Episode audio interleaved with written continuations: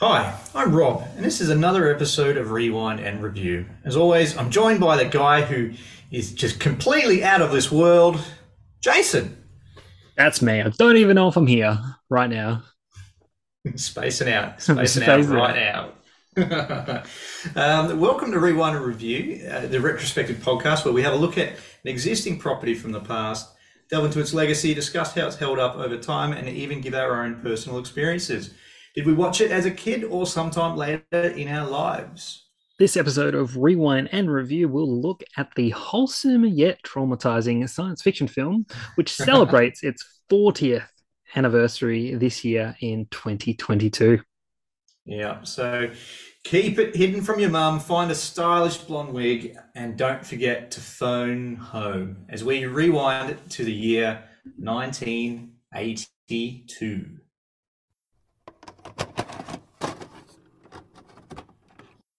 Swinging 60s, here I come, baby, yeah! Go back to then. When? Now!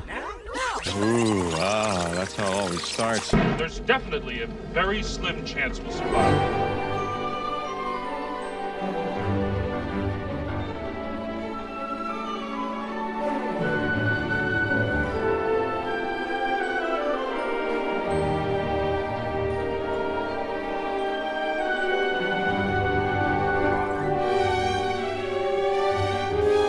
The year 1982.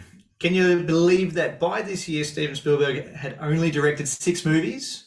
It was Duel in 1971, The Sugarland Express in 74, of course, Jaws in 75, Close Encounters of the Third Kind in 77, 1941 in 1979, and of course, Raiders of the Lost Ark in 1981.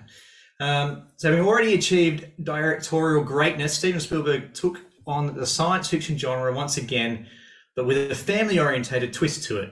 We are, of course, talking about E.T. the Extraterrestrial. Directed and produced by Steven Spielberg and written by Melissa Matheson, E.T. the Extraterrestrial's concept was based on an imaginary friend that Spielberg created after his parents' divorce. Yeah, after a gentle alien becomes stranded on Earth, the being is discovered and befriended by a young boy named Elliot. It's played by Henry Thomas.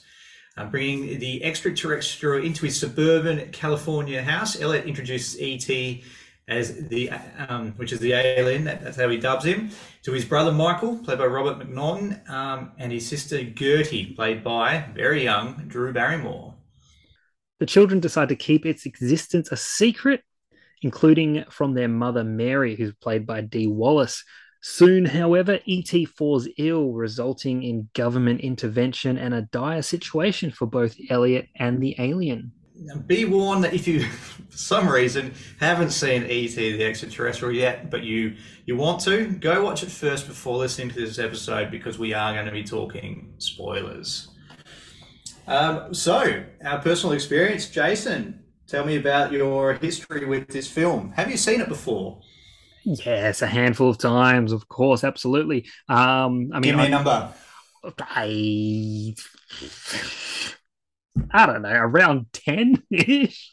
Look, yeah, nice. As we said, the movie, it's been 40 years, which is amazing. I have not reached that length of life yet, but in my 30-something years of life, I have of course watched this. Definitely as a kid, I remember being introduced to it by my sister, who said, "This is a movie that makes me cry every time." And I get it. It's like I said, it's wholesome, it's sweet. It's a science fiction movie from the point of view of kids. As a child watching it, you get engrossed in that kind of viewpoint. And then it's definitely 100% traumatizing as you get to the third act. It's horrific. It is indeed. In fact, I forgot about a fair amount of it. So we'll talk about that. But I personally, I think I've seen this movie probably maybe 5 or 6 times, thereabouts. And I hadn't been for quite a while, and I did watch it yesterday in preparation for this episode. Awesome. I'm so glad that we are reviewing a movie that is actually older than me, because Usually it's not that case, but I have not reached the 40-year mark, thank God. Yeah, there's not many movies older than you. You almost outlive Hollywood, I think. Well, not in colour, no, of course. No. So this one, I'll tell you what, so it's probably been about, I reckon, probably 15 or 20 years since I saw it, I reckon. Wow, that's a long time. Like, I find that, like, it's one that I revisit every now and then. It's not like, you know, one where it's like I go out of my way to watch it. It's just something that it's like, you know what, I feel like revisiting E.T. Let's get it done. You know, every 5 years is kind of a bit of an anniversary. You know, 5 years ago it was the 35th anniversary. 5 years before that it was 30 years. So it's sort of like, oh wow, you know, let's get it done. But 40 is a big number. Yeah. 40 years. So this obviously is a movie not just for us, but like for everyone, really. This movie's been around for a while, and it's such a signature Amblin film. Steven Spielberg. It's one of his greats. He has many greats, but it's one of those ones where it's like, if you think Steven Spielberg, you're thinking Jaws, Raiders of the Lost Ark, or Indiana Jones as a whole, Jurassic Park, you know, those kind of movies. And then you think E.T. It's always, you know, and there's probably a handful of other ones, but it's mainly those that you go to. So it's a big deal. E.T. is, even though very small, a big deal. Yeah, absolutely. It's been so long since I watched this movie that there were so many elements of it that I just did not remember. There's so many things, like the connection between, as fundamental as that is, the connection between E.T. and Elliot.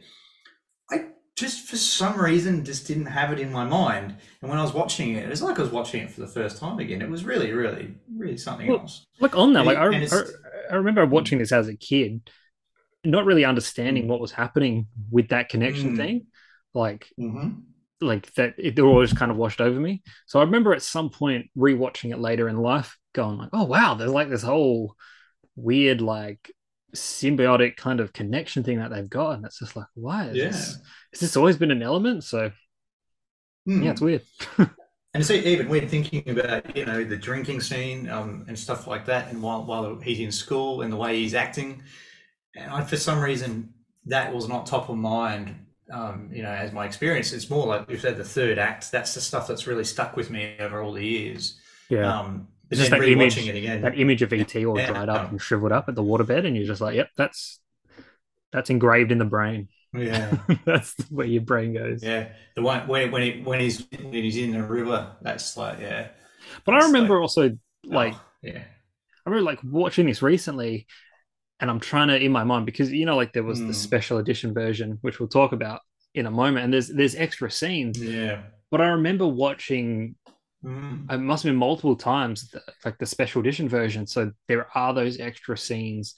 Like I'm waiting for the bit where, you know, E.T. opens up, you know, like a can of cola or whatever, and it explodes in his face. And it didn't happen in this movie. And I'm like, oh, that must be in the special edition. Okay, cool. It's extended stuff, yeah. Oh, it's just weird how like you get used to watching a certain version of the film that you almost think, no, that is the true version, but. Yeah. I have to admit, I definitely saw the true version in my recent viewing on Amazon Prime. I've certainly seen the extended and things like that. And so there was definitely, for myself as well, I was expecting a couple of other extra ones that weren't there. So I couldn't quite remember where they should have been and shouldn't be. But then again, the special editions, if I had seen them, would have been in the last 20 years. So anyway. 20 years ago, actually, that's when it was released.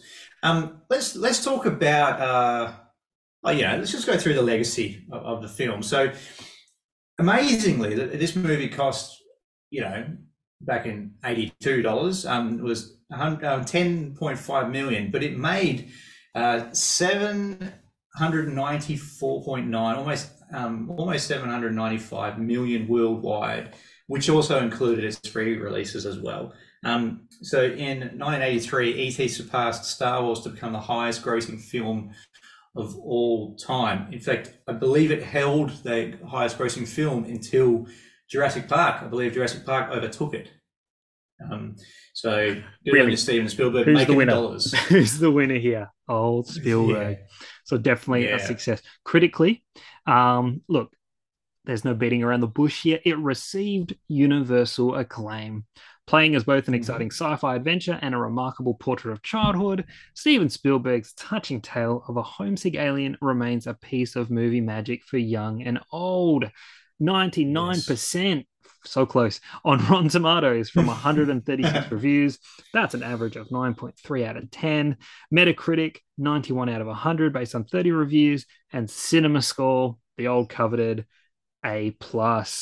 Our mate Roger Ebert gave it 4 out of 4 stars, stating, "This is not simply a good movie." That's not how he sounds. "This is not simply a good movie. It is one of those movies that brush away our cautions and win our hearts."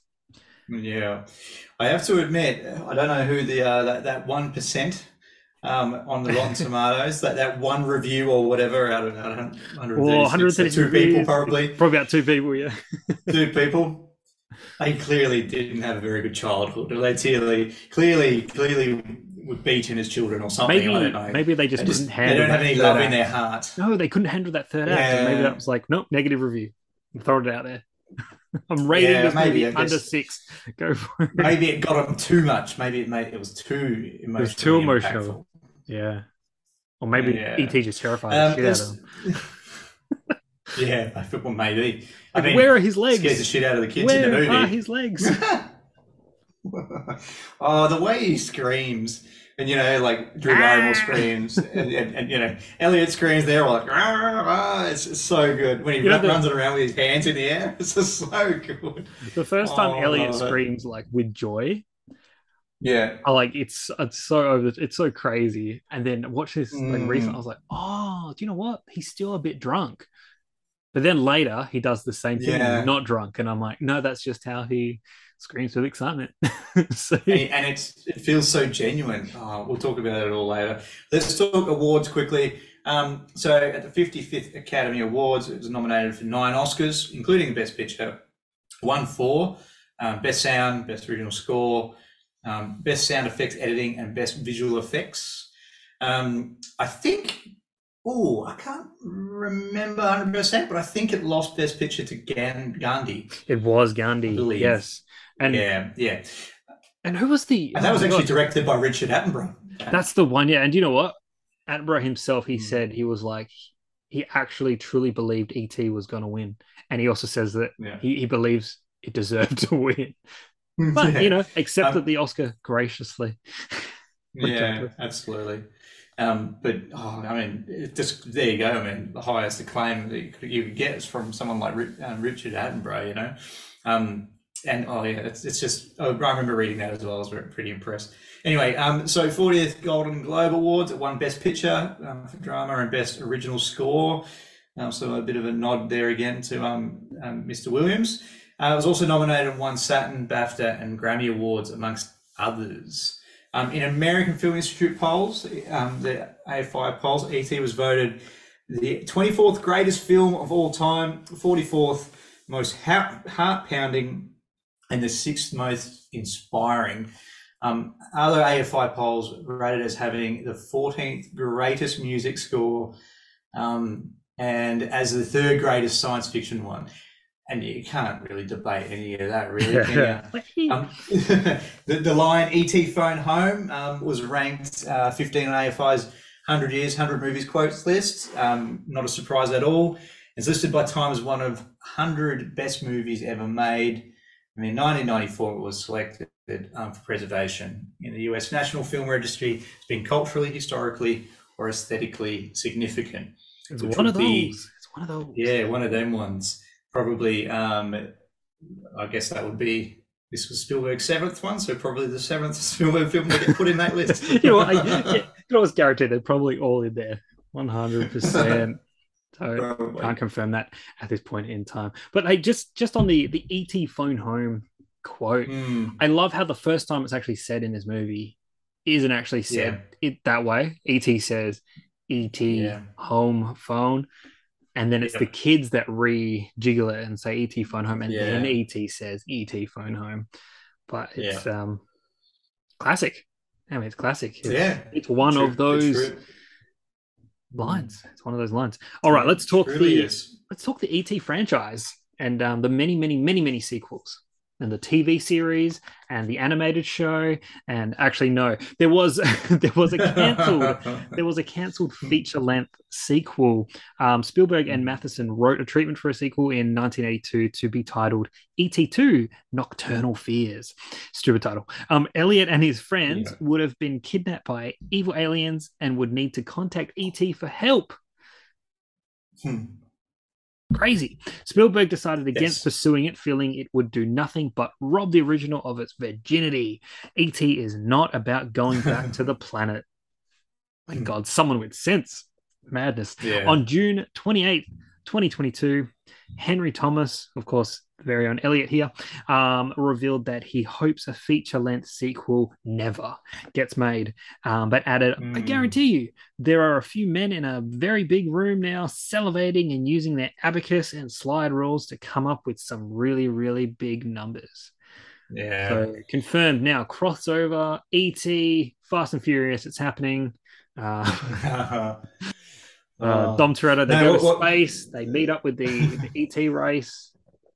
Now, what we need is ET and Men in Black crossover. Oh. That's what we need. Well, I was trying to keep it all universal, but if we want to do some Sony crossovers, that's fine. Now, look, there was in a way a short film sequel on November 28th, 2019, during NBC's broadcast of the 93rd Macy's Thanksgiving Day Parade. Xfinity released a 4-minute commercial directed by Lance Accord titled A Holiday Reunion. This is essentially a commercial. It stars Henry Thomas reprising his role as Elliot, now an adult with a family of his own. Julian Hoyak plays his wife Grace, while Sebastian Bourgeois and Olivia Drews played their children, Elliot Jr. and Maggie. The story follows E.T. as he returns to Earth for the holiday season and focuses on the importance of bringing family together. I mean, this was a cute little thing. It's nothing too major. It's a 4-minute little thing. It's nice. It's cool. I have to admit, I haven't seen it. No, don't. Mate, I even sent it to you as pre-homework. Yes, I know. I saw it pop up, but I didn't see it. I didn't see it yet. You've got the link. You can watch it when you've got a spare 4 minutes. Look it up on YouTube. Easy to find. It's there. Yeah. All right. Absolutely. Is it worth it watching, though? Yeah, look, it's 4 minutes. It's worth watching. It's cute. And look, Henry Thomas is back, which is cool. And E.T. looks like E.T., so it's... Oh, very cute. Look, I mentioned the special edition version. So this was the 20th anniversary version, as it's officially called. So this extended version of the film, dubbed the special edition, which is now currently out of circulation, included altered dialogue and visual effects. It premiered at the Shrine Auditorium in LA on March 16th, 2002. That was a hard year to say. It was released on home media 6 days later. So what have we got? Certain shots of E.T. had bothered Spielberg since, 82, as he did not have enough time to perfect the animatronics. CGI provided by Industrial Light and Magic, ILM, was used to modify several shots, including one of E.T. running in the opening sequence and being spotted in the cornfield. The spaceship's design was also altered to include more lights. The first flying sequence where Elliot and E.T. fly on their bicycle through the forest now had a cape of Elliot's Halloween costume flap in the wind as it appeared to have originally been intended to be. Scenes shot for but not included in the original version were introduced. These included E.T. taking a bath and Gertie telling Mary that Elliot went to the forest on Halloween. Mary's dialogue during the off-screen argument with Michael about his Halloween costume was altered to replace the word terrorist with hippie. Yeah. Spielberg became more sensitive about the scene where gun-wielding federal agents confront Elliot and his escaping friends and had them digitally replaced with walkie-talkies. Yes. Yeah. I remember that as well. Censorship. From the owner. The 2-disc DVD release, which followed on October 22nd, 2002, contain the original theatrical and 20th anniversary extended versions of the film. Spielberg, and this is what I love, Spielberg personally demanded that the release feature both versions.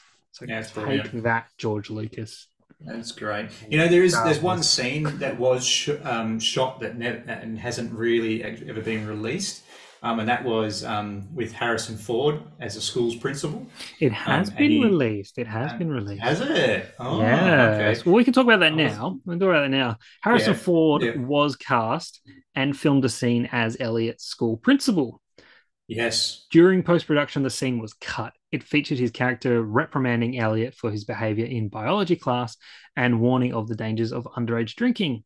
He is then taken aback as Elliot's chair rises from the floor while E.T. is levitating his phone equipment. Ford's face is never seen. The footage of this scene has survived and was included in the 1996 Laserdisc release as a bonus feature. It was not included on the DVD and Blu-ray releases that followed. So you can watch it, and it is on YouTube.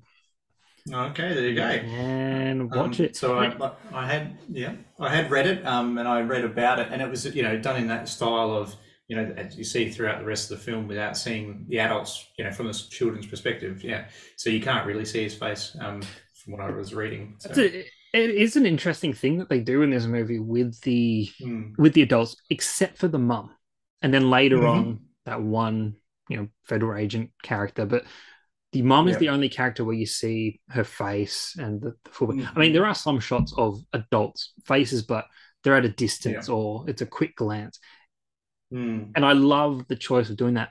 Like I said, the point of view of the kids or of ET as well, where it's like, you know, they're looking up in the world where all the adults are sort of antagonistic in a way, even though they're not necessarily, but even like the teacher, it's, you know, and I know Spielberg said it's to mimic sort of like the Tex Avery sort of cartoons, but it does create a sense of like, you know, like we can't really trust the adults, so we have to keep this amongst us kids because we're the only ones that are going to do the right thing. Yeah. And it's a interesting thing that they do in this movie. Yeah, I think so too. So there was a novelisation sequel. So William, this is a good one, Cotswinkle. William Cotswinkle, the author of the film's novelisation, wrote a sequel to E.T., The Book of the Green Planet, which was published in 1985. In this, E.T. returns home to the planet Brodo Asogi, but is subsequently demoted and sent into exile. He attempts to return to Earth by effectively breaking all of Brodo Asogi's laws. That's a very different tone. Sounds crap. It sounds crap. Don't think I'd watch that. Considering it doesn't, like, he was demoted and all that or whatever. You know, they're a race of like herbologists and all of that kind of thing. You know, like biologists or whatever the trade is, whatever the So that sounds like a terrible idea. Also, what else is terrible is the video game that Atari produced. So Atari produced a video game based on the film for the Atari 2600. The game was rushed in 5 weeks to release within the 1982 holiday season. The game was critically panned, with nearly every aspect of the game facing criticism. Now, it's considered to be one of the worst video games ever made. It was a commercial factor and considered to be the commercial factor was considered to be a major contributing factor to the video game industry crash of 1983. So not only is it a terrible game, but it actually crashed the entire industry, which is that's what they say. That's a feat. It's frequently referenced and mocked in pop culture as a cautionary tale about the dangers of rushing video game development and studio interference. But I would have to say that even since 1983, they still make the same mistakes, probably just not to the same degree. Initially deemed as an urban legend, that as a result of overproduction and returns, millions of unsold cartridges were secretly buried somewhere in New Mexico, covered with a layer of concrete. I think I also read Oh, may have actually watched an episode on Mythbusters or something about that as well, about urban legends. But anyway, in 2014, it was confirmed that the landfill site contained many ET cartridges, among other games. So they were buried, just not under a layer of concrete, I don't think, because they're not radioactive common guns. Nah, they were just dumped. They were just dumped. There was just so many. No one was buying them, or people were taking them back. Have you seen videos of that game? It's, yeah, 100%. Yeah. Lots of you know, there's various different like sort of video game sort of documentaries and stuff out there, or you know, like is there a show? I can't think of a couple of the different names, but it's constantly referred to, you know, when going over that sort of era, like the 80s and what happened to Atari at that time. Yeah. And yeah, literally, it was churned out. It is essentially a puzzle game, but the puzzles are garbage. You find yourself in an endless loop of just getting trapped in certain pockets of the game, and you can't get out of it. It's just just garbage. Buggy as hell. Yeah, just not a good game. And but there's a commercial for this game, which you can also find. Everything's on YouTube. It's all there. It's a nice commercial. It's very wholesome. It's very Christmassy. Gets you all festive. It's very exciting. Okay, a theme park ride based on the film debuted at Universal Studios Florida on June 7th, 1990. The $40 million attraction features E.T. saying goodbye to visitors by name along with his home planet. This is the E.T. adventure. There's a it's pretty cool. You can, again, all on YouTube, you can watch like the whole sort of presentation and then the ride. You actually go on these little bicycle things. You don't have to pedal. It just sort of hangs you up kind of thing, and you're going along almost like a, what's the best example? Almost like a chairlift kind of thing, but it's on a track. Yeah. Okay. And you're flying over like what's sort of like the town, and there's like cars coming at you and stuff, like the government agents, and Pretty freaky. And then, you have to actually give them your name.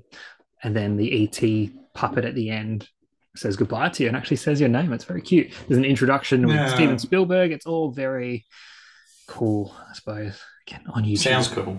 It sounds cool. Star Wars.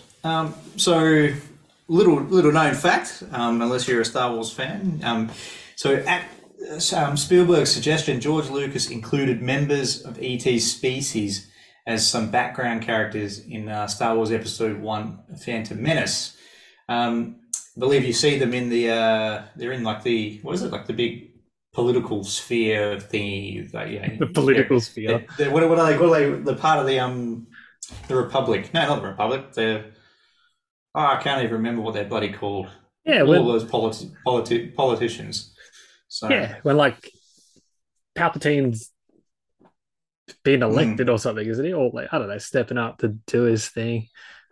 Yeah, I don't know. We talked about it when we did the Phantom. We did.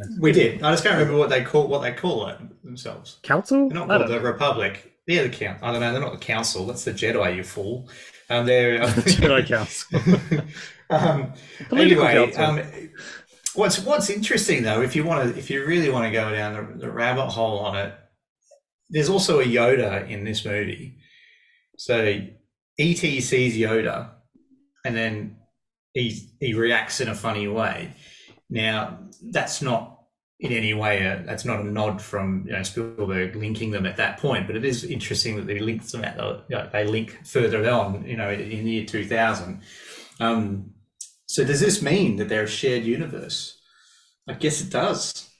I think it's always an interesting thing. Like, does he recognize Yoda or like the race of Yodas, or that's is what it you more? Could interpret it or as. Is it more like, hey, that guy looks like an alien, therefore potentially a friend? I don't know, but yes. It is so interesting. I interpret it as, oh, that guy's an alien, so he's my friend. But you could, just because it's in, you see the ET aliens in Star Wars, and the next point that we've got here, Elliot has Star Wars action figures in his bedroom. So Boba Fett's there, Lando Calrissian's there. I mean, it is. I mean, it definitely is interesting, right? Like, or is this just us being nerdy? The ET race exists in the Star Wars universe, and Star Wars exists in this universe that ET's in. That's cool. Yeah, it's brilliant. That's cool. We're right to be excited about that, right? Yeah, it's as if Spielberg and Lucas were friends or something, or collaborators. So yeah, interesting. I want to talk about Batman versus ET, and you might be like, "What the hell are you talking about?" Yeah, totally. Unless, of course, you've seen the 2022 film Chip and Dale Rescue Rangers. Chip, the one with the little black nose, is shown watching a film called Batman versus E.T., which is exactly what it sounds like. E.T. is shown meeting and fighting Batman. That's it. There's also a billboard for the movie also shown in the film. That's fantastic. I haven't seen that movie. I haven't seen the videos on YouTube. I unfortunately am in the dark when it comes to ET and the Dark Knight fighting. Let's talk about the Amblin logo, because it is quite, interesting that, this is really where it originates from. And I tell you what, when I was watching the movie, my wife, Laura, turned around and she goes, "It's coming." And then when you see him fly across the moon, you're like, there it is, there's the logo.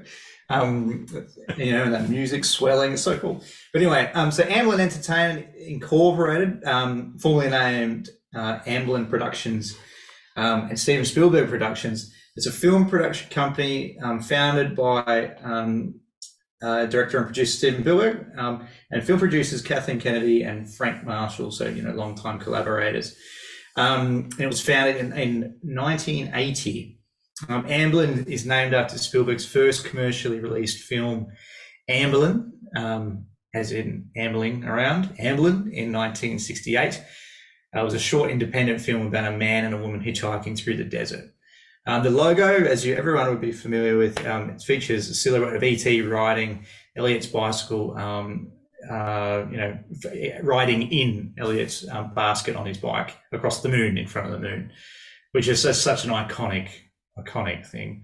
The original logo appeared in some of the company's first films during their end credits, and in some cases the beginning of the movie. The logo featuring E.T. was first shown in Gremlins in 1984. But how iconic is it? It's so great, and it's just great to watch the movie again and see that scene where it all started. It's amazing. It's funny because like when you see that logo pop up and you see the old little bicycle flying in front of the moon, I don't know about you, but I always get a sense of like, hey, I'm in for a good time, and the movies always seem to have almost like the Amblin sensibility of it, where it's like. Yeah. There's going to be something, again, I use the word wholesome. There's going to be something in, like through the eyes of a kid, something wonderful, something mesmerizing. I'm going to see some movie magic here. Yeah. And it's like, it's that logo. And it's, they chose to stick this little alien in this bicycle basket with this kid in a ghost costume or cape or whatever the hell he's got as their logo. And it's like, yeah, that works. Yeah, a legacy of ET. There it is. But let's just talk about the boy and his alien, Elliot and ET. What do you reckon about the, the dynamic, about the, how they impact each other a little bit, or I guess ET just impacts Elliot really? Isn't that really how it is? And their relationship, what do you reckon about it? It is kind of one side, isn't it? It does kind of go in one direction.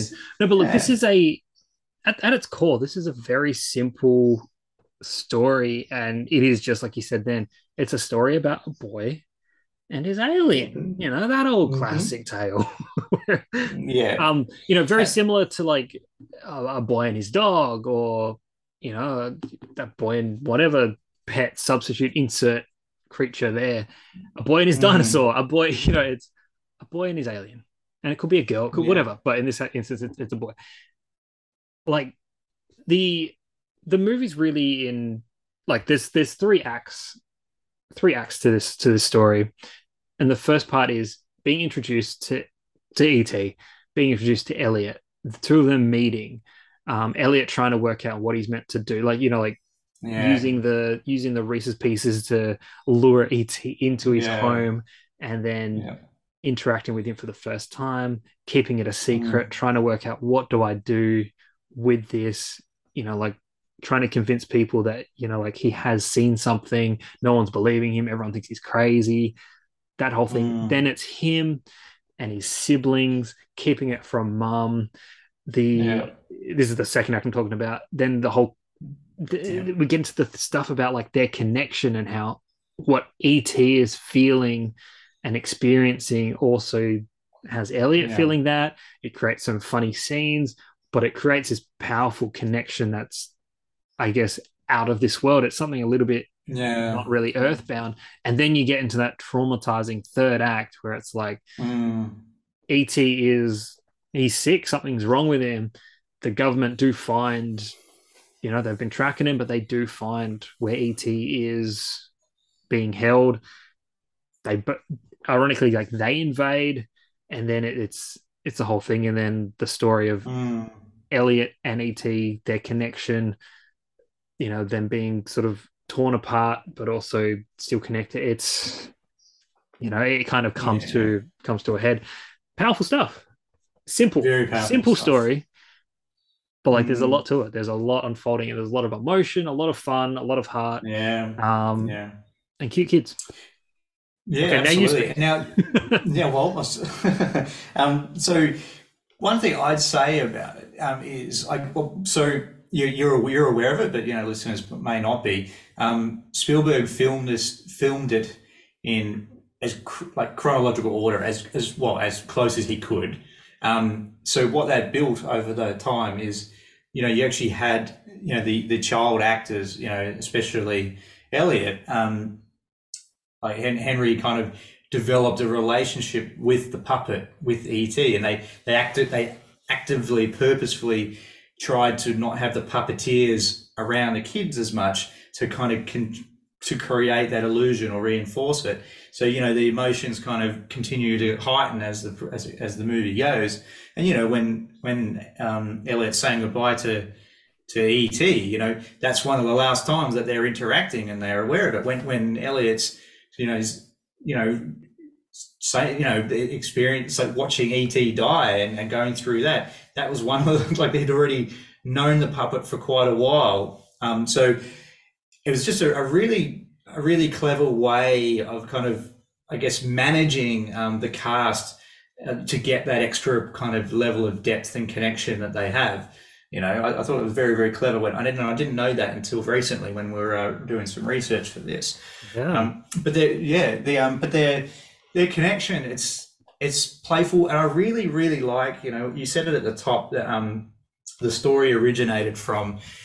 Like Spielberg, he had an imaginary friend when his parents were dealing with their divorce, and that's really you could just substitute E.T. as Elliot's imaginary friend, and it's just a really interesting kind of beautiful way to see a kind of kid oblivious to what's actually happening from an adult perspective. You still see his mum, crying about the dad and Sally in Mexico and all that, but he's more focused on his imaginary friend, in this case the alien that's visited him. It's just a way of him dealing and being oblivious to that other stuff. His brother is aware of it, but he is not. It's in that connection. It's in classic true form of Spielberg to have a film where the marriage of parents is in jeopardy or non-existent or something like that. So of course it's ever present here. I think it's a key part of the story that the fact that the father is not present during this, that it is just this single mum.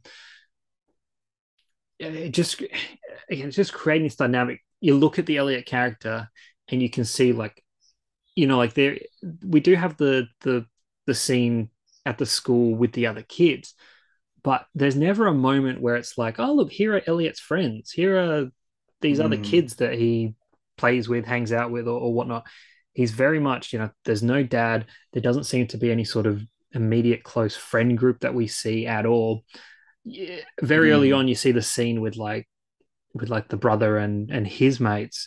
You know, they're over there playing probably like a Dungeons and Dragons type thing. And even they're smoking too. They're doing smoking? Mate, the 80s, the bloody 80s. But even they're like, you know, they let him hang around, but they're not including him. So there's Elliot's very much isolated. So he's actually almost in the perfect sort of solution to sort of create an imaginary friend. And it's just very ideal that the ET creature is the one that finds him. And you get that later on when Elliot is screaming, you know, like, he came to me. He came to me. Yeah. It's like, that's right. I'll look after him. I can look after him. And that third act. Oh God. Part of it is like, so, you know, you got Henry's his acting chops, and he's just such a talented young actor at that point. I don't know what he's really done beyond that kind of thing, but the other part of it is he was recently in was it The Haunting of Hill House, or was it the second one? No, was that? Yeah, it was. I read that on the filmography. When it was some research, but so most of the other things are just small roles here and there. But that was a regular. That was a good one, I think. Yeah, that was sort of like him. I'm sure he's done like other things, but that was like a big sort of comeback thing for him. And of course, he did the commercial. He did absolutely. But I've seen not recently, but it was a while back, and I remember seeing like the audition tape for Henry Thomas for this role. Yeah.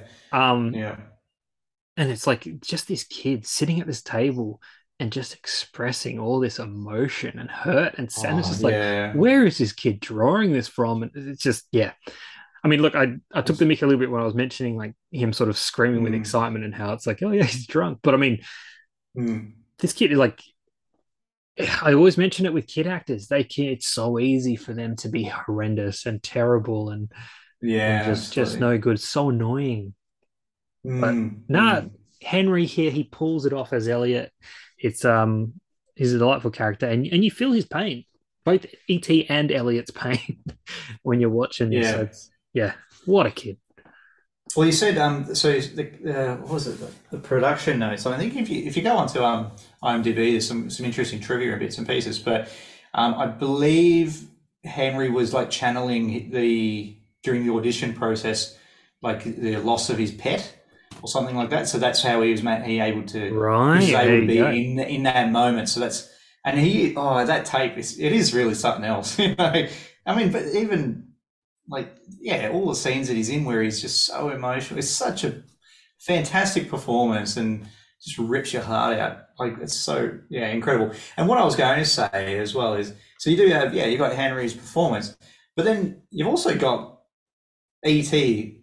itself, you know, the puppet, you know, so let's talk about that. Let's move on to that, because part of this is, you know, the kids and the way that they're interacting with this thing, but it's also, it's the creativity of this puppet and how it's used, and it's, you know, it's old school Spielberg style where he uses it minimally and craftily, like you see the hands, like the hands as a, I guess, like the way that they articulate, like they were I think it was a mime that was wearing them. So, you know, somebody trained that, you know, how to kind of express with their hands, and you see a lot more of the hands doing things than you do of the puppet itself in that first act. And it's just a really interesting way of, I guess, introducing, you know, without having to physically show a puppet and its limitations. It's a creative way of doing it. I thought it was brilliant. But the puppet itself, I think I read that there was there was a child actor or an amputee actor, and then two children. It was two people with dwarfism, and then a child perhaps. I think that's So the two little people, Tamara de Trox and Pat Billen, as well as 12-year-old Matthew Demerit, who was born without legs. That's right. Yeah. So for obviously whatever scene required, whatever to be captured, you'd have one of them in the ET, well, in the costume version of the ET suit, sort of doing that. But mostly, you know, we've got an animatronic here, like you said, certain kind of puppet things, or whether it's just focusing on the hands or just using, you know, like controlling robotically the facial features, the eyes, the mouths and stuff like that. You know, great prep work, I think, for when we eventually a decade later got, you know, Jurassic Park, you know, using the animatronics and, you know, like when they just built the feet or the head or the torso or just having certain shots, because it's like you don't need to show the whole thing all at once, just like with ET, just same thing, just smaller scale. But then when you do those few moments where you do see him hopping along doing his thing, you know, or just, you know, being blinded by a flash and falling over, or running around and running into the bench or something like that, like running with its hands in the air, screaming, smashed after, by the fridge door. Just absolutely hilarious, but brilliant. Like just bringing something to life. The aesthetic of it was really interesting as well, because it's quite ugly, right? But that was intentional. That was intentional. That was part of the design, was to make it, I guess, unlovable, but then have these big giant eyes that bring in that love, you know. So it's like a contradiction. It's like nobody could love this thing, but then it just expresses so much gentleness that, you know, you can't not love it, you know. He's ugly but cute. And I think with like modern viewing technology, you know, like HD, Blu-rays, all sorts, 4K even. Is it on 4K yet? I think it is. I think it is now. It's like I just don't remember him being as gross. I mean, I guess like when we were first watching this movie, it would have been on, you know, like I mean, I've even forgot what they called. What was it before? Did you analog, like on an analog television set? You know, like standard definition, VHS, just, you know, blurry. It wasn't like, I was watching this the other day, and I'm like, was he always like really slimy and like shiny? Like, why is his hands so wet? Where has his fingers been? Like, why is he gooey? Yeah, damn it! The the age of HD has really, you know, allowed us to be creeped out by you know, just how much detail went into it. You'd think like with the higher viewing quality, you would be able to see the imperfections more, but it's like, it just looked more real. And I'm like, damn, this is... It's like you think, oh, okay, they would have been able to hide a lot of stuff with the lower quality of, you know, the film presentation. But it's like, nope, they still filmed, like still created and then filmed a high-quality looking sort of puppet or puppets. And it still looks good now. Like you said, they brought them to life. And there's not really one moment in this movie where I don't think little ET is real, because he's there. I think there's one part where I don't like it, and it's at the start when he's running through the forest, and you can tell that it's just a solid thing on a track. Like, it's really cool. It's really creative how Spielberg cuts to like ET's view, where you see the red glow running, like, you know, pointing forwards through the ferns. But then when you see him coming from afar, you can tell he's on a rail. That's true. Well, I mean, that was one of the scenes that Spielberg himself critiqued and was like, in the special edition, sort of did a little bit different with it. But you know what? I love that opening scene. It felt very Spielberg in a... I mean, I know we always refer to this movie in a very Jurassic way. I mean, like you said, you've got the ferns, it's nighttime. Like, even when like vehicles approach and you see like, you know, close-ups of the wheels and absolutely, this thing like kind of scurrying through, you know, the foliage of the greenery. And I'm just like, yep, this man wants to make a monster movie. Like, he wants to make a thing with creatures and things. Absolutely. Like Through the Jungle. So good. But it was, that actually, that opening scene where it's introducing the botanists is the word I was looking for earlier, Jason. Oh, there it is. Yeah. Because that's all they're doing is they're picking plants, and you see inside their ship, and there's lots of weird plants and all this other stuff going on, and you're like, oh, that's fun. So they're just, they're out, they're farmers, just kind of walk around collecting new seeds and stuff. To be fair, and we saw. That's all we saw. Maybe just on that day they were collecting things, but maybe on other days they collect meat. Maybe they steal children. Yeah, correct. Yeah, that's right. Mm. And maybe E.T., is just an outlier, and really they like to eat, small children and dogs. Who knows? But dogs. I choose not to believe that, because they definitely chose to eat Reese's Pieces and candy and chips and Coke and beer. Yeah, so, like you said, crossover with Men in Black, they really like sugar. True water. Yeah, fantastic. Talking about, eating bits and pieces out of the fridge and all that kind of stuff, one of the funniest scenes, like we talk about the family dynamic that we kind of covered a little bit, but one of the funniest scenes I think in the movie is where the mum is just too busy to notice him. And when he's he's walking around, he's drunk, and she opens the door, like you said, and it just hits him, knocks him over, and she doesn't notice. She's too busy. And he's at the same time, I keep on saying he, but it's it. We don't really know what's going on. Well, look, Elliot refers to E.T. as a boy. He does he? Yeah, there you go. Okay, we'll take that then. But he's walking around like doing things in the kitchen, and while she's in the kitchen, it's just a brilliant scene. But that family dynamic, just a busy mum who's oblivious to what's going on. Like she leaves her kids at home when they're sick. That's what you got to do. She leaves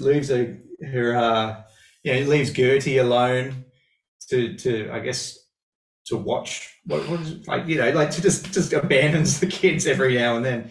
But I like the dynamic that you only get to see her face. Like she's the only adult that you really emote with.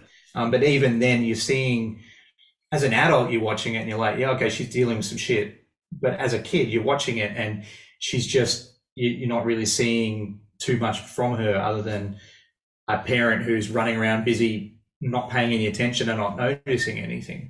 So, it's a cool, interesting dynamic.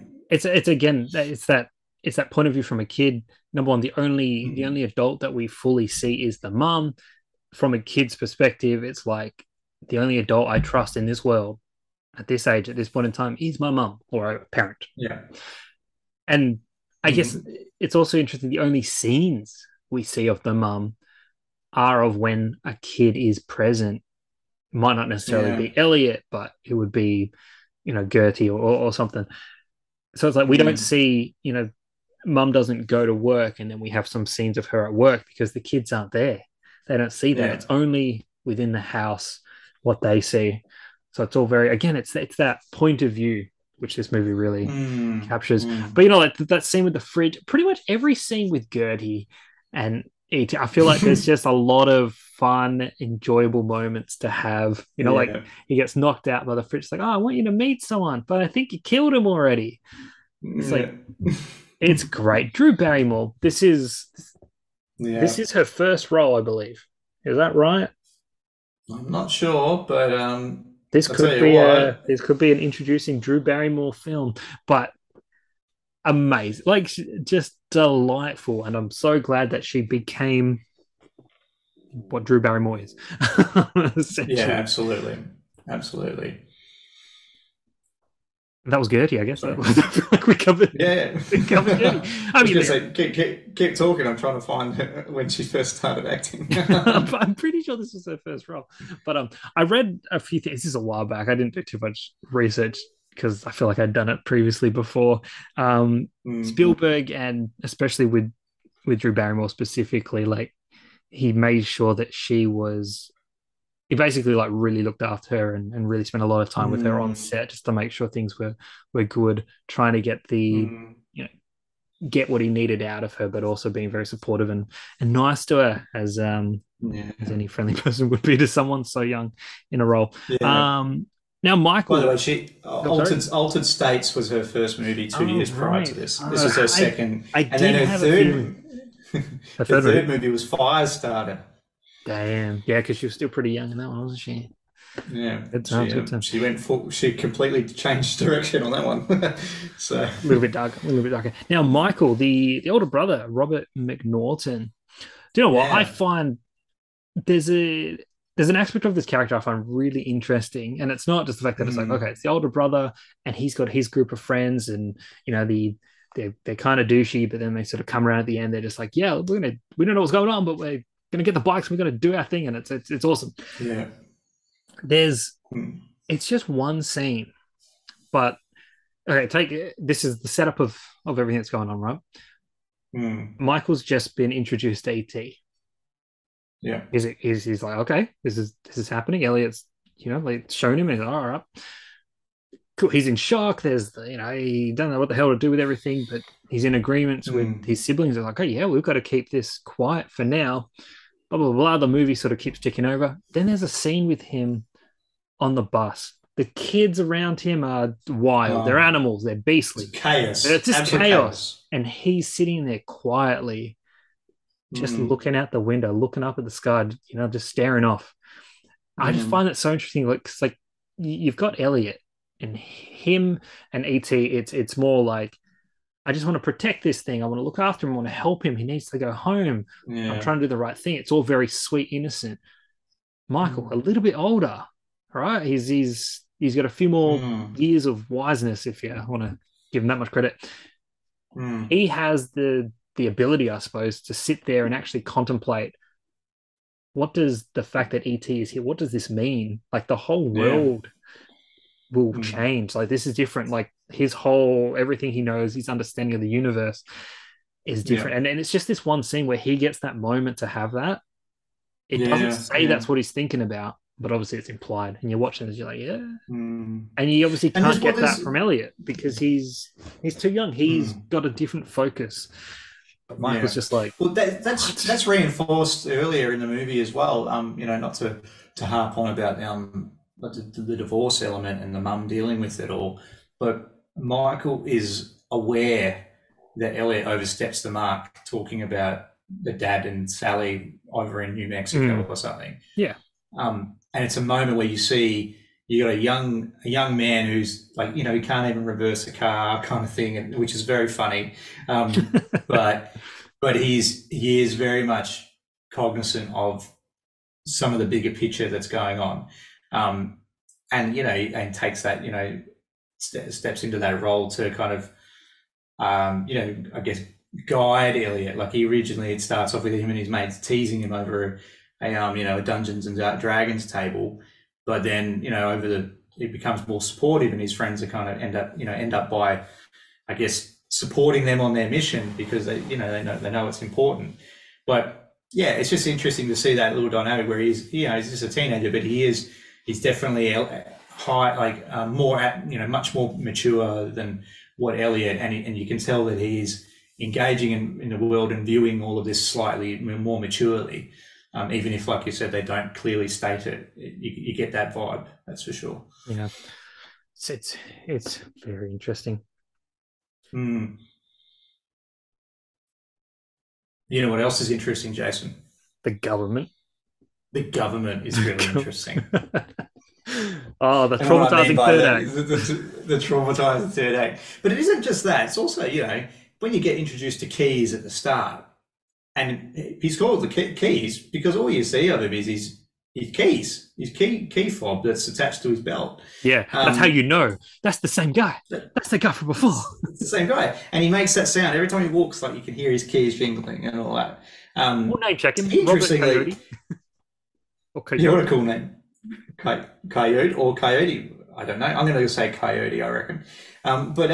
Interestingly, he says something that I didn't notice earlier, but I noticed this time, is that he's met ET before, or he's had his own, so that's why he's chasing him. That's why he's hunting him. Well, he's obviously in the... He said when he was younger, he met him. I think he's referring more like the opening scene of the movie where it's like he was there when the spaceship was there, and he knew that E.T. had sort of run off into the woods and went somewhere. So I think that's what he was referring to. And then he kind of calls back to throw your mind back to that decade, the space race. Obviously not that decade, but, from him as a kid would have been like the 60s and stuff. You get the space race. Yeah. His whole world would have been, space orientated. He dreamt. Yeah. He says, he's like, I've waited for this moment my whole life. I've wanted aliens to visit us. He wanted this sort of to unfold and happen.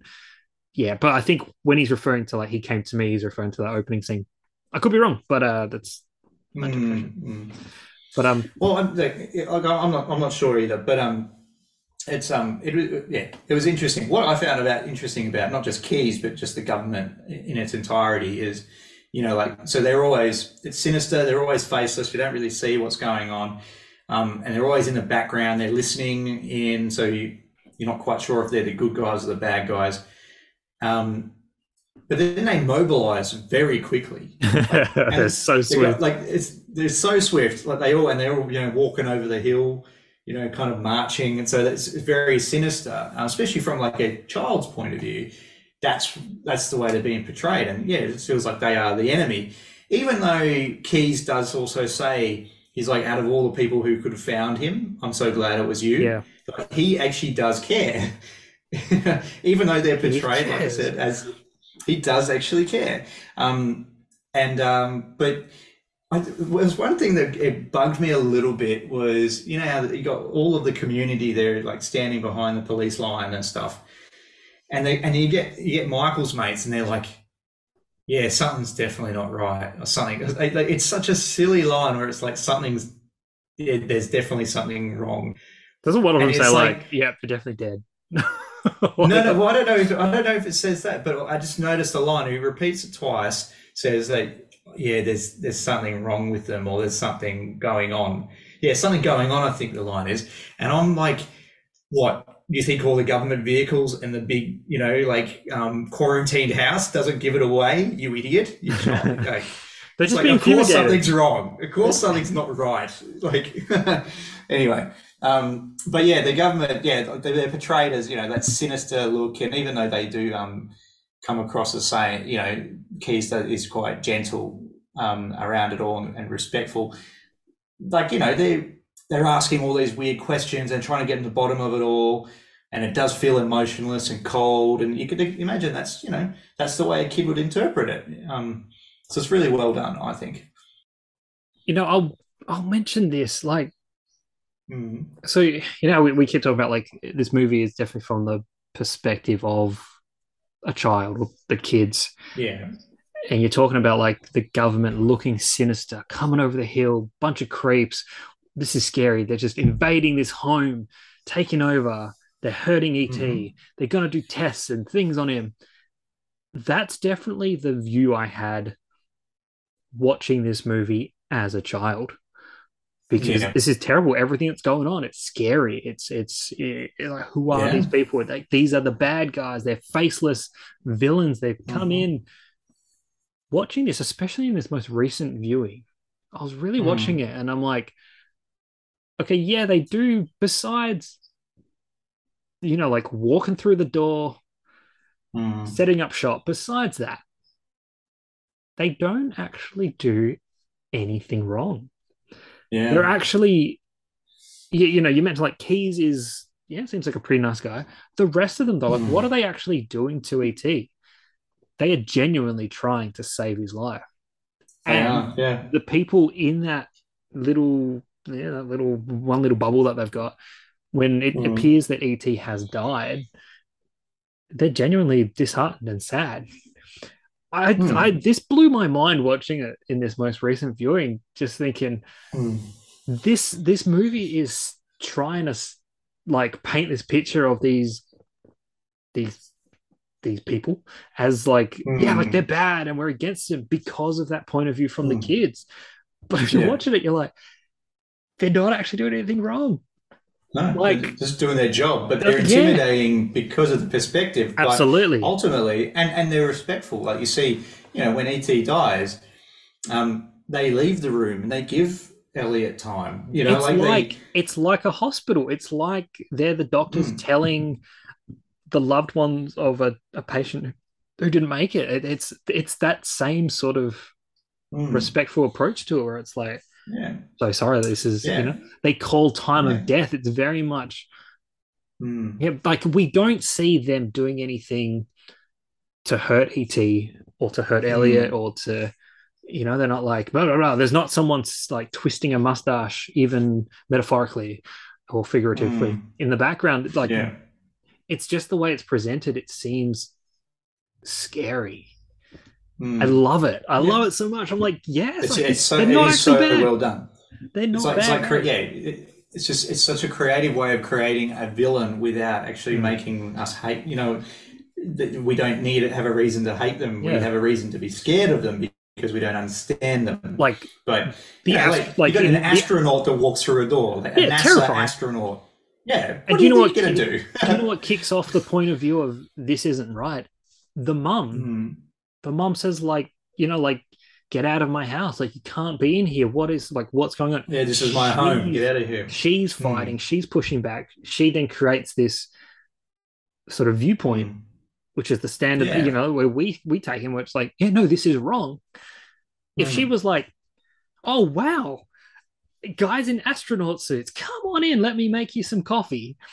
Yeah. We have a different point of view. Like, it's presented so terrifyingly that, but it's just like, no, there's nothing really wrong here. Well, like, you know, they're coming through the window, they're coming through the door, they're coming through everywhere. And actually, to be honest, that is over the top a little bit, but it's an alien.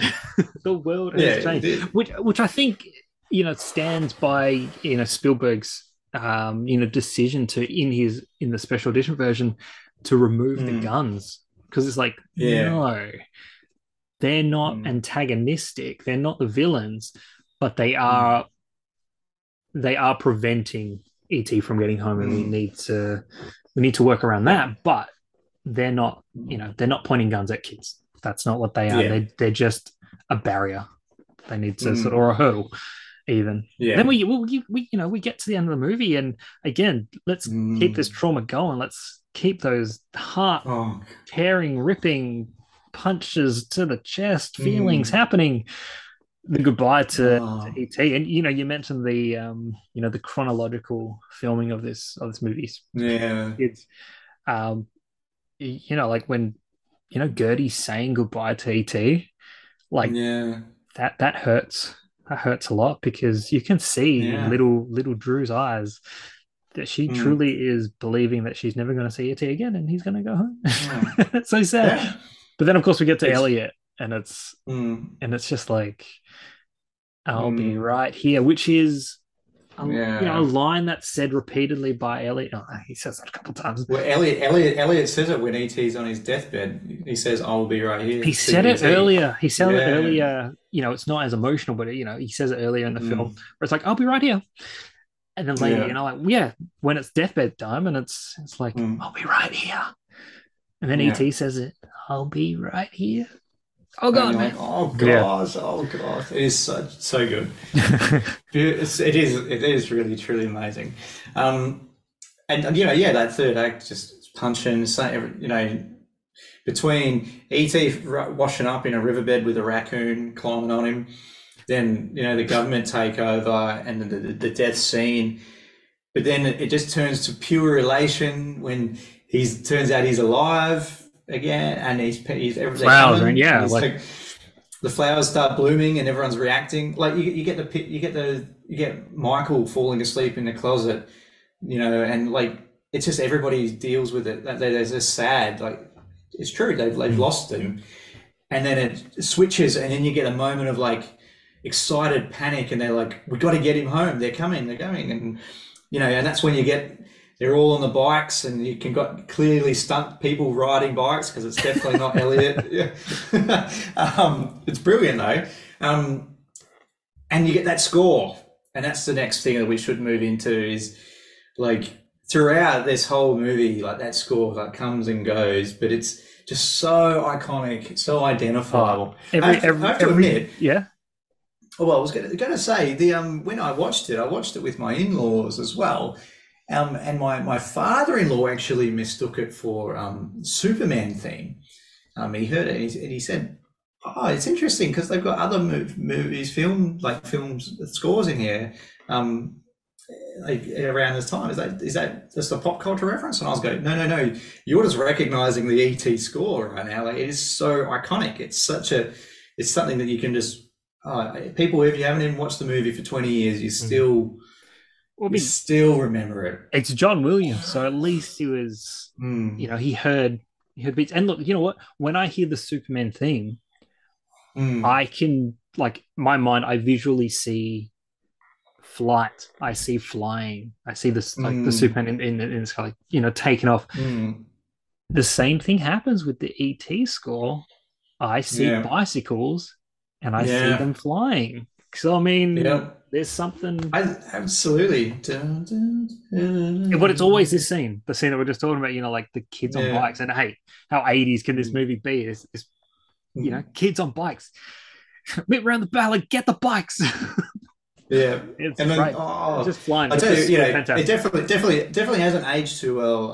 The you know, the green screen or blue screen or whatever elements to all of that. But you shut your face. You just don't care. You don't. Like, you're in the moment. You don't. You just can't. And it is just such a iconic. There's nothing moment. There's nothing like watching a kid like outrun some sort of car. Whether it's Wally's car, like a bad guy in a car, whatever, on a bicycle, running through a small little California town, like over little ditches and hills and little sand dunes. It's amazing. And then throw in that John Williams score, like when they take off, it's great. Yeah. Like, I was actually listening to it today. You know, I just put it on. In 2002, I think they re-released the soundtrack, or they remastered it. And so that's what's on. That's what you'll probably find on Spotify if you look for it. Oh, so the 20th anniversary, I guess. I guess so. Yeah. So they remastered it for that, and that's what's available, and it's just brilliant. Oh gosh, so that's added to my list for sure. But John Williams, you can't do wrong, can he? You know, it's going to be a sad day when there's no more John Williams. Mate, do you know the man is not? Is he? He's 90. He might be 90, but he might be 90 something. Yeah, he's probably the man. We could probably is in his 90s. Yeah, we could look him up right now. We could indeed. Just talk amongst yourself for a second, mate. He's 90 years old. Oh man, I don't know. He's just an absolute legend. But I was yeah. So anyway, once again, I was listening to listening all day. I had that playing in the background. And it was good. It was a good day today. Very good day. It was a good day. All right. Well, I mean, I've said everything I need to say. Jason, you got anything else to say about this one? I'm sure there'll probably be another point or something that I'll bring into my rating. We'll raise, sure. Yeah. Well, you know, speaking of, let's get into it. Out of our 5 VHS tapes, I think you should go first. To be honest, I honestly didn't know where before this most recent viewing. Yeah, because it had been a few years since I had watched this movie, and as I mentioned, it's not one I'm frequently going back to on purpose. It'll just be like something I either feel like it or something, you know, on time, or someone will really mention it, or I'll hear the score and I'm like, you know what, let's chuck an ET. So I didn't really know where I'd land, and I feel like this most recent viewing was the most mature look that I've had at this film. But just to contradict exactly what I just said, I just had such, again, that word, a wholesome child wonder kind of experience with it once again. And I'm coming out of it thrilled, enjoyed, like overwhelmed. Having chatted to you about it as well, just confirmed that this is the number I want to give it. I'm giving it the big fat 5. Yeah, nice. It's about 5 out of 5. You know, It's deserved. It's there, man. It's there. I mean, like you said, like you could critique it for, you know, knock some marks off for maybe like, you know, maybe that one shot didn't look quite right, or maybe that it doesn't matter. ET looks real. The flying on the bikes look real. I'm there for it. I believe it. I believe ET is a real creature character. You know, like maybe there is one shot or two of Elliot maybe over performing or something. It doesn't matter. He's a delightful kid. He cares for this little creature and you're rooting for him. There's such a creative direction in this film by not including like the upper halves of most of the adults, having that perspective from the kids. This is a movie through their eyes. And I feel like when I'm, you know, when I'm eventually actually 40 or beyond those years watching this movie again, I'm going to be watching this as a kid again. And that's the magic of film right there. So there's the 5 out of 5 for you. All right, top that. Well, I mean, like, I don't think I can, like, the truth is, like, you know, that was a good rating, wasn't it? This is it. What it bloody was. It really was. Well said, sir. Thanks. So I'm not going to beat around it. It's a 5 out of 5 for me. Now I want to just quickly clarify. I know I pointed out a couple of, you know, things that don't age as well, but we are talking 40 years, and also the reason why I wouldn't take marks off them is, I didn't give two shits when I was watching it. Exactly. Whereas sometimes it does pull you out. Whereas this is just such a magical experience that it doesn't matter. Like there was at the start when you get E.T. goes over the edge of that little hill towards the town, and then you get people walking up with their torches. You can tell that they're not looking on the they're on green screens. Those guys walking around on torches, they're not there in that on that set, right? But they're also superimposed to be slightly larger than life, and that just adds to it anyway, like that anonymity and the sinisterness of it. So it doesn't take you away from it. It's just a layer to it. It's fine. But what I would say is, right, when we were watching this, like my wife and I were like humming the tune as the kids are flying in their bikes, and we were just laughing, like, you know, having a giggle when E.T.'s screaming around the house with his hands in the air, chasing or running away or trying to hide with Drew Barrymore, who is screaming at him, and he's still screaming as he's hiding with her. It's brilliant, and it's all like a bit slapsticky, and Spielberg's just an absolute master at not necessarily having to show something like, you know, there's a bit of mystery around it. You only see those really well articulated hands as a first introduction. You don't see E.T. too much interacting with Elliot. You see him throw a ball out first, and then catching Reese's, well, what looks like M&M's, but they're Reese's Pieces. And like, it's just a really great way of, I guess, of just creating a vibe and a bit of mystery, and not putting all your cards on the table too much, and pushing people along for a ride. It's really it's a brilliant way of doing it. And the idea of having a child's view of the world, as you know, as a storytelling kind of mechanic, technique. It's that I can't really think of too many other examples that do that well.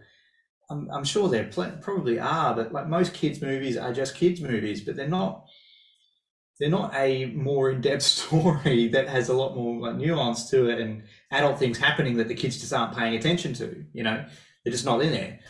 Anyway, so it's a 5 out of 5 for me. It's a 5 out of 5, 100%. And I can't see myself in 20 years' time not giving it a 5 out of 5 either. And do you know what? Because you mentioned M&M's, I figure one last fun fact for everybody before we sign off.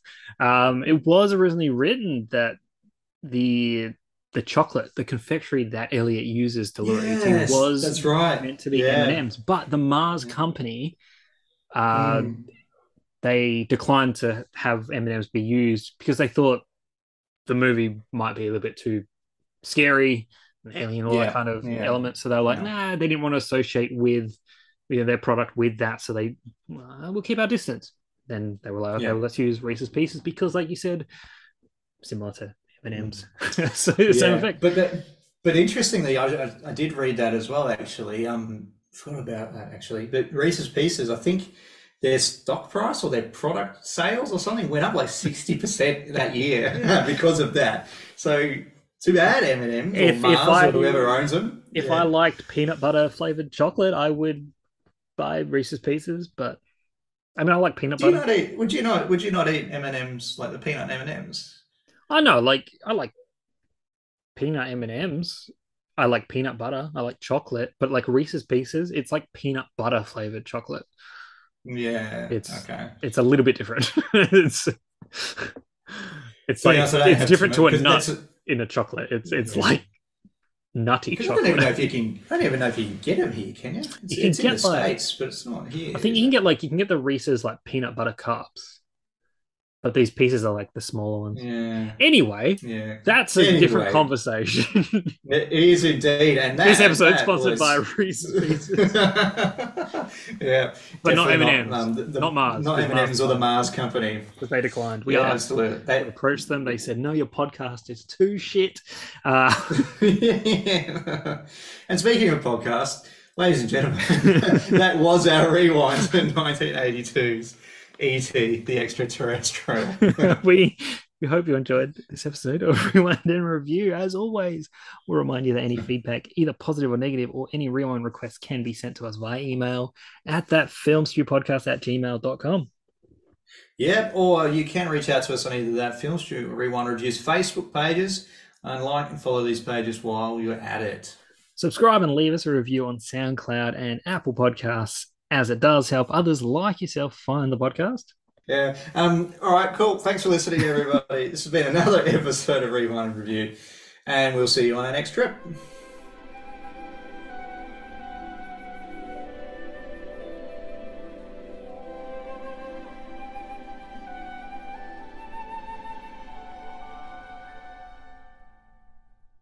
Please rewind this cassette before returning it to your video library. I'll be right here. Oh. That's a terrible ET impression, isn't it? No, that was good. That's about as good as I could do it. You give it a shot. Better. If yours is better, I'll put yours in. I'll be right here. Something like that. Pretty scary. Yeah, a little bit. That's why Mars won't sponsor us.